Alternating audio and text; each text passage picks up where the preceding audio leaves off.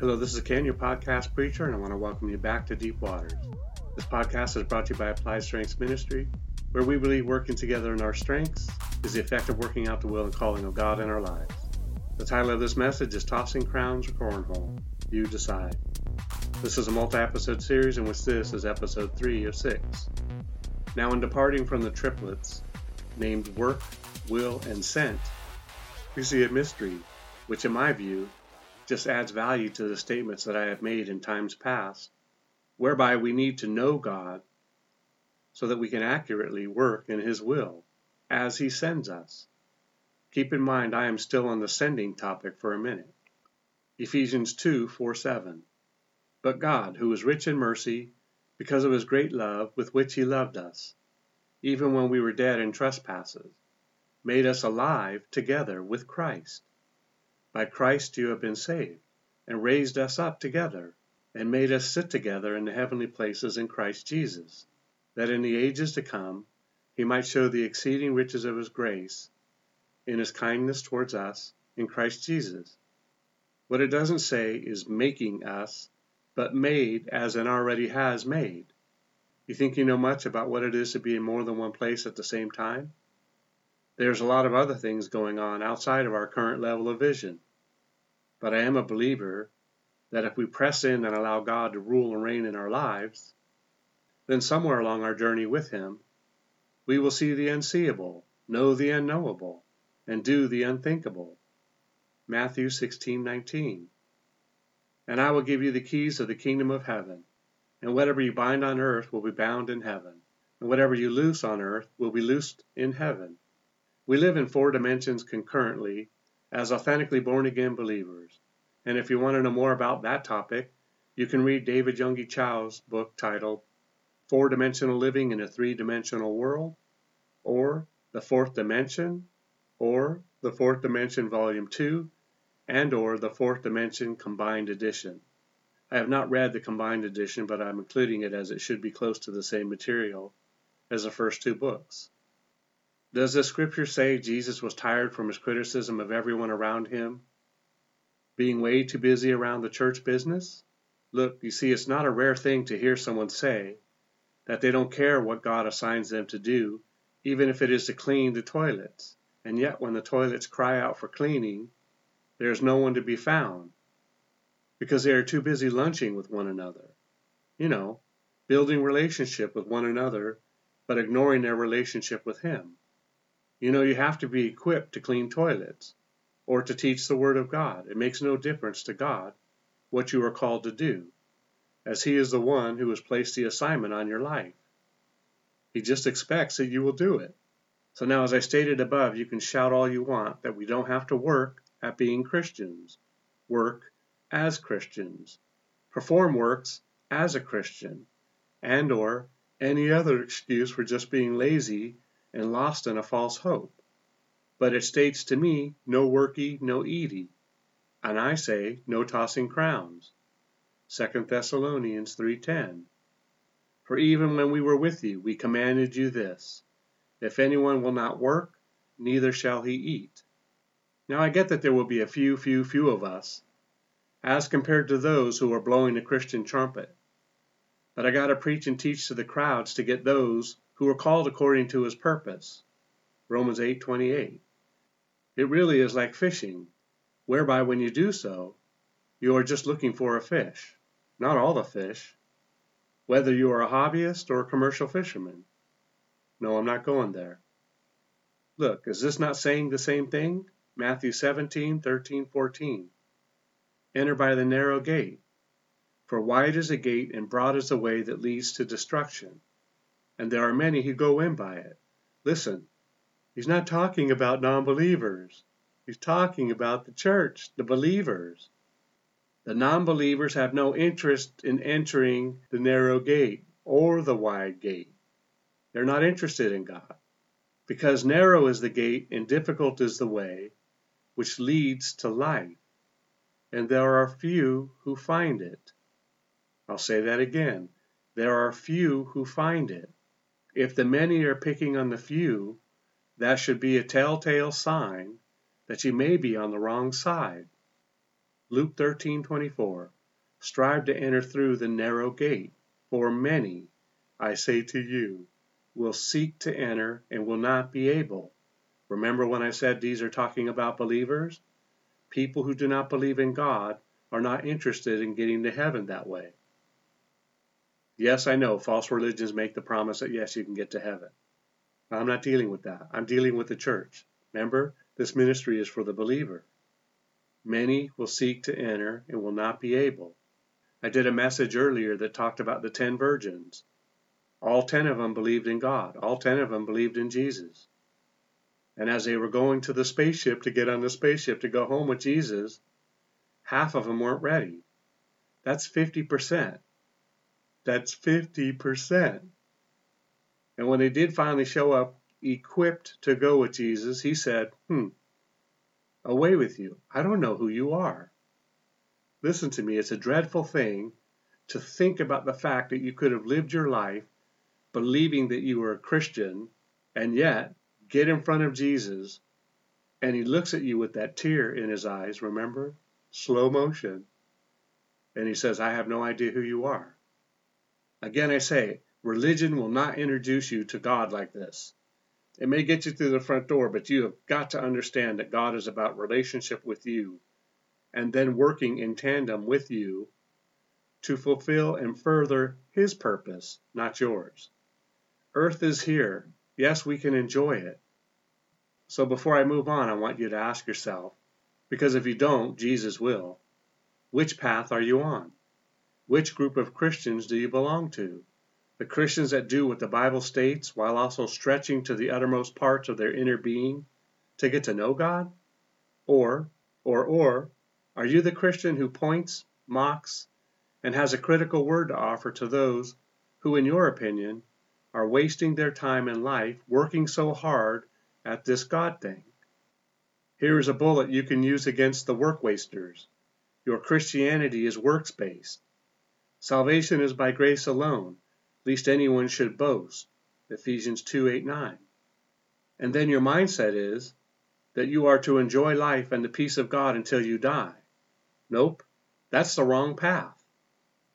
We know that salvation is of God alone, but we also know once you get saved, you've been called and equipped for a purpose. Why are we supposed to make disciples? Why are we supposed to equip the saints for the work of ministry? Why, why, why? You say, well, I'm not called to do that, or I'm not called to do this. Yes, but you're called to do something, and it has to do with God. You are called to do something. Everybody who is a born again believer is called to do something. Everybody who joins the military is called to do something. Everybody has a role, from the cook to the man that brings the ammo to the guy shooting the guns. Everybody has a purpose in the kingdom of God. Read Joel chapter 2. You'll see what that looks like when it's functioning the way it's supposed to be functioning. And I say we get a choice in the matter. And you are choosing, even if you're on the wrong side. You're choosing on the wrong side. You have no excuse. If you get up in front of Jesus and say, you know what, I was never taught that stuff, you will have no excuse. He'll say, but I left a Bible for you. What were you doing the other six days a week? Didn't I tell you to test every spirit? Didn't I give you that Bible so that you could read it, so that you could get to know me? What were you doing? Okay. Now there's another group of Christians that do do do da da da da work, but they also practice unrighteousness. So, in other words, they are working without allowing God to bring the necessary change in their life. It's the old man doing the new works, hiding behind the works bush. Matthew 7 21 23. Not everyone who says to me, Lord, Lord, shall enter the kingdom of heaven, but he who does the will of my Father in heaven. Now, this is important. Listen to verse 22. Many will say to me in that day. You see how that lines up? with the gate, the, the wide path? Many. Lord, Lord, have we not prophesied in your name? Well, isn't it God's will that we prophesy? Yes, it is. Cast out demons in your name? Are we not supposed to cast out demons? Is that not God's will? Yes, it is. And done many wonders in your name? Isn't that what God said would happen? Yes, He did. Verse 23 And then I will declare to them, this is Jesus, I never knew you. Depart from me, you who practice lawlessness. So listen, yes, God said we would be able to do all those things, but if you read the verse ahead of it, but he who does the will of my Father in heaven, it's not enough that you get spiritual giftings and then go out and start doing whatever you want. God gave you the spiritual giftings to do whatever He wants for you so that you use those gifts according to His will. Yes, there are actually people out there using the gifts of God to their own advantage, for their own gain. It has nothing to do with the will of God. And if you understand God, if you seek Him, if you get to know who He is, you'll be able to see the difference. I don't know how else to say that. You'll be able to see the difference because there is a difference. You want to see it now. You don't want to be in this line where everybody's saying, "Hey, Jesus, how you doing, man? It's good to see you, brother. Bless you. Thank you for saving me." Who are you? I just can't imagine being in line, living my life, thinking the whole time that I'm in God's will, doing all the things that I believe He wanted me to do, only to get up there and find out I had rebellion and a stiff neck when I got to heaven and I totally missed it. One of the ways you know this is if you can't listen to anybody who's more mature than you are. If you can't listen to a message and get something that will help you to grow. These are ways that you can tell whether or not you have a stiff neck. These are ways you can tell if you're practicing lawlessness, which means there's no boundaries for what you're doing, or if you're using the gifts that God has given you, the talents that God has given you, for His purpose. Okay, so there's a fourth type of Christian, and that is the backslider. These are the fencers of Christianity. Now there is hope for them because they could go either way with God. James 5 19 20. Now we already know that believers can turn away from God and follow the devil. It is clear in the Bible, and in fact will be one of the signs that Jesus is about to wrap this mess up. And hey, peeps, he's about to wrap this thing up. If you are no different than those who I have chatted with in the past about this, and this is that, which is that you cannot lose your salvation. And right after that, they throw out the most thrown out scripture to support their last nail in the coffin. Then you might want to follow along and make your own mind up about the matter. Although not yet, but soon. Romans 8 38 39. For I am persuaded that neither death nor life, nor angels, nor principalities, nor powers, nor things present, nor things to come, nor height, nor depth, nor any other created thing, shall be able to separate us from the love of God, which is in Christ Jesus our Lord. You see, that's the scripture. They say, ah, based on that, I cannot lose my salvation. I don't think so. There's 15 scriptures that say that people walked away from the Lord. Even Peter said, uh, it would have been better if they had not known him. So listen, this is what I tell you. You got to read the whole Bible, cover to cover. It's a wonderful book. If you don't understand it, great, read it until you do. That's what I did. I didn't understand it when I went through that thing the first time, but over and over and over, I eventually got to see some things and I got to be encouraged. And then I couldn't put it down. Now, at first gawk, it can be seen as saying or implying that, well, not really, really. But so if you read it without presumption or preconceived ideas of what you have been told it means, then you may see something else here, able to separate us from the love of God. If this means that you cannot lose your salvation, then we might all be in trouble. Hmm.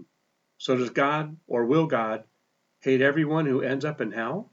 Will he love everyone who ends up in heaven? I'm not persuaded that I can answer that.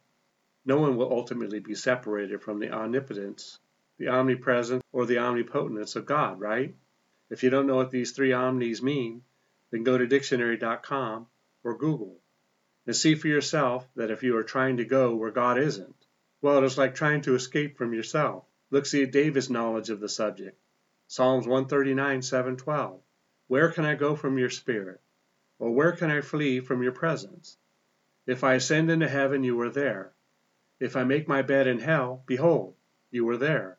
If I take the wings of the morning, and dwell in the uttermost parts of the sea, even there your hand shall lead me, and your right hand shall hold me. If I say, Surely the darkness shall fall on me, Even the night shall be light about me. Indeed, the darkness shall not hide from you. But the night shines as a day. The darkness and the light are both alike to you. So we can agree that nothing can separate us. But we cannot draw from Romans 8 38 39 that you cannot lose your salvation. Look at the inverse of that philosophy 2 Peter 2 1 2. But there were also false prophets among the people, even as there will be false teachers among you, who will secretly bring in destructive heresies, even denying the Lord who bought them, and bringing on themselves swift destruction and many will follow their destructive ways, because of whom the way of truth will be blasphemed. 1 Timothy 4 1 3.